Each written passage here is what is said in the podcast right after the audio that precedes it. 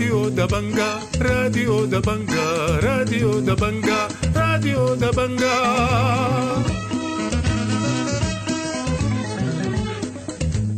أعزائي المستمعين السلام عليكم أحييكم وأقدم إليكم نشرة الأخبار ليوم الأربعاء الموافق 15 نوفمبر 2023 برنامجنا يشتمل على نشرة الأخبار مع برامج أخرى متنوعة لكن في البداية وكالمعتاد نبدأ فقرة برنامجنا بنشرة الأخبار والبداية بالعناوين.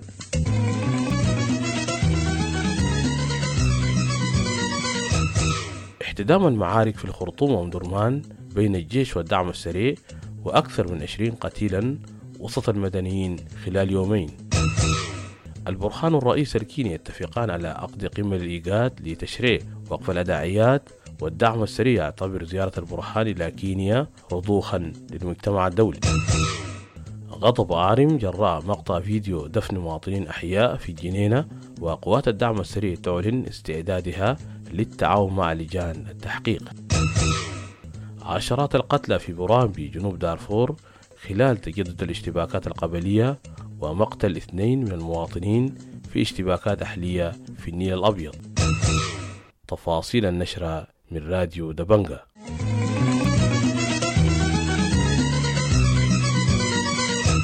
اتفق رئيس مجلس السيادة عبد الفتاح البرهان ورئيس الكيني ويليام روتو يوم الاثنين للعمل على عقد قمة عاجلة للإيقاد لإيجاد سبل لتسريع عملية جدة نحو وقف الأعمال العدائية في السودان. من جانبه قال الباشا طبيق مستشار الدعم السريع للإعلام إن زيارة رئيس مجلس السيادة الانتقالي إلى كينيا جاءت بعد ضغوط دولية وإقليمية بجانب تحقيق قوات الدعم السريع تقدم على الأرض وتحقيق مكاسب عسكرية. وقال الباشا طبيك مستشار الدعم السريع للإعلام في مقابلة مع راديو دبنجا إن البرهان يسعى لتحسين صورته خارجيا. وأوضح أن الزيارة تمت بوساطة من رئيس جنوب السودان سلفاكير ميارديت. وأضاف الباشا طبيق مستشار الدعم السريع للإعلام لراديو دبنجا. برهان استجاب لكل الضغوط الدولية والمساعي الدول الساعية لإيقاف الحرب في السودان وإيقاف يعني وقف إطلاق النار. لذلك الآن ذهب إلى كينيا لتحسين علاقاته مع كينيا باعتبار أنه الرئيس الكيني هو رئيس الدورة الحالية تقريبا للاتحاد الأفريقي. وحول إمكانية زيارة قائد قوات الدعم السريع محمد حمدان دقلو إلى المملكة العربية السعودية للدفع بمفاوضات منبر جدة. أوضح الباشا طبيق مستشار الدعم السريع لراديو دبنجا إن قائد الدعم السريع فوض وفد للتفاوض بمنبر جدة ولكن يمكن أن يحضر في الوقت المناسب حسب المتاح والتقدم في التفاوض. ونفى نية قوات الدعم السريع تشكيل حكومات بمناطق سيطرتها وإنه يمكن للمواطنين إدارة المناطق بالتنسيق مع الإدارات المحلية وبإشراف قوات الدعم السريع.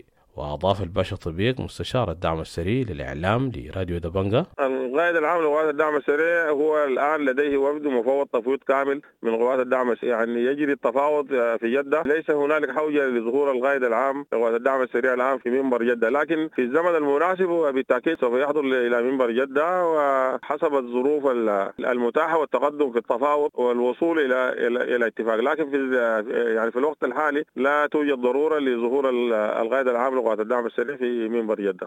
كشفت غرفة طوارئ جبل أولياء عن مقتل سبع مواطنين على الأقل خلال اشتباكات بين الجيش والدعم السريع يوم الاثنين فيما تواصلت حركة نزوح المواطنين من أحياء جبل أولياء إلى مناطق جنوب الحزام وكذلك إلى ولاية النيل الأبيض واتهمت غرفة طوارئ جبل أولياء في بيان قوات الدعم السريع باقتحام المنازل واعتقال المواطنين.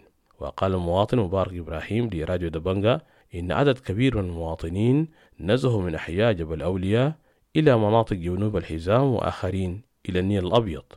وفي أم درمان قتل شخصان في الفتيحاب جراء سقوط غزيفة في منزلهم مساء الاثنين وكان 12 شخصا قتلوا في حارات الثورة جراء سقوط قذائف يوم الأحد. كما تعرض مسجد الشيخ الأمين بحي ود البنا للقصف المدفعي. وأضاف المواطن مبارك إبراهيم لراديو دبنقا في ناس جو من هناك الريف جو واحدين وصلوا قابلنا واحدين قالوا الوضع كان كعب امبارح جو جو كتار ناس نزحوا جو. خلوا بيوتهم. أغلب البيوت ناس خلوها فارغة يعني. دار السلام جبل اولياء مناطق جبل اولياء دي كلها ناس فروا منها. تجددت المعارك بين الجيش والدعم السريع صباح الثلاثاء في محيط القيادة العامة للجيش ووسط العاصمة الخرطوم باستخدام المدفعية الثقيلة والمتوسطة مع تصاعد لسهب الدخان بشكل كثيف. وكشف شهود عيان أن قصف الطيران الحربي للجيش أحداثا بشرق وسط الخرطوم بينما أطلقت قوات الدعم السريع مضاداتها الأرضية بكثافة تجاه الطائرات وأدارت المعارك العنيفة منذ الساعات الأولى من فجر الثلاثاء بين الجيش وقوات الدعم السريع في محيط سلاح المهندسين بأم درمان مع تحليق مكثف للطيران الحربي في المدينة. وأضاف المواطن مبارك إبراهيم لراديو دبنجا. أكثر من ساعة كانت طبعا مسيرات ضربت هنا على الخرطوم جنوب بجاي سامعين يعني انفجارات قويه جدا جدا ثلاث أربع مواقع. اتجاه الجنوبي على المدينة الرياضية الأريا بتاع المدينة الرياضية. والله يعني إحنا قاعدين في السوق آه، سوق ستة الجديد سامعين الانفجارات دي قوية جدا جدا. عقد الدكتور عبد الله حمدوك رئيس وزراء الفترة الانتقالية ورئيس تنسيقية القوى المدنية تقدم اجتماعا مع مبعوثة الاتحاد الأوروبي للقرن الأفريقي. أنيت ويبر بشأن جهود تشكيل الجبهة المدنية. من جانبه قال مدني عباس مدير منظمة نداء التنمية السودانية ووزير التجارة الأسبق إن الاجتماع التحضيري الذي انعقد في أديس أبابا خطوة صحيحة ولكنها ليست نهائية مؤكدا ضرورة أن تتبعها خطوات الوصول إلى أكبر إجماع. وأكد مدني عباس في مقابلة مع برنامج ملفات سودانية في راديو دبنجا يبث يوم الخميس المقبل أن الاجتماع التحضيري خوضي بقبول من المجتمع الإقليمي والدولي وشدد مدني على ضرورة بحث الصيغ اللازمة لإشراك الحركات المسلحة والقوى السياسية الرافضة للحرب وأضاف في هذا الخصوص. فكان ما اقترحناه ومن القوى المهنية والمدنية إنه نعمل صيغة ال- ال- التوافق والإجماع بدلا من صيغة مثلا الأغلبية وكده عشان تقدر تخلق حالة بتاعت بتاعت صيغة. وإنه اللي طالب يجمع الناس هو اطار تنسيقي وليس تحالف. ففي صيغ كثيره وممكن تبتدع صيغ لسه. قتل 30 شخصا على الأقل جراء تجدد الاشتباكات القبلية في محلية بوران بولاية جنوب دارفور خلال الأيام الثلاثة الماضية.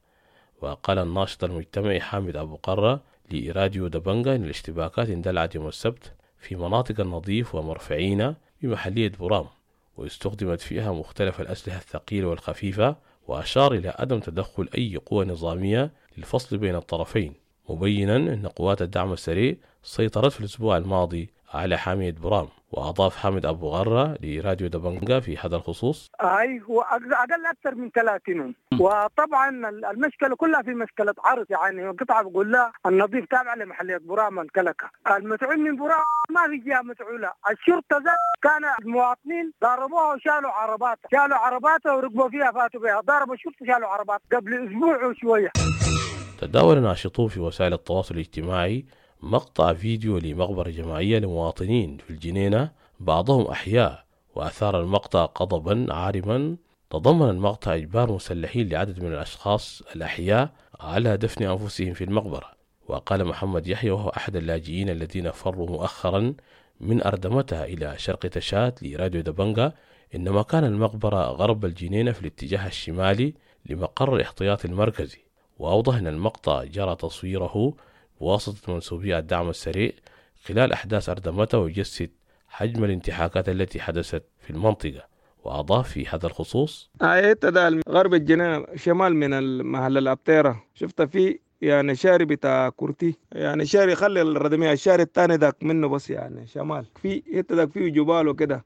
في زول ذاته إنه كانت قبضوا منا سوا المهم ودوا محل الخفر ده. المهم ربك ربك كريم طبعا طلع منه.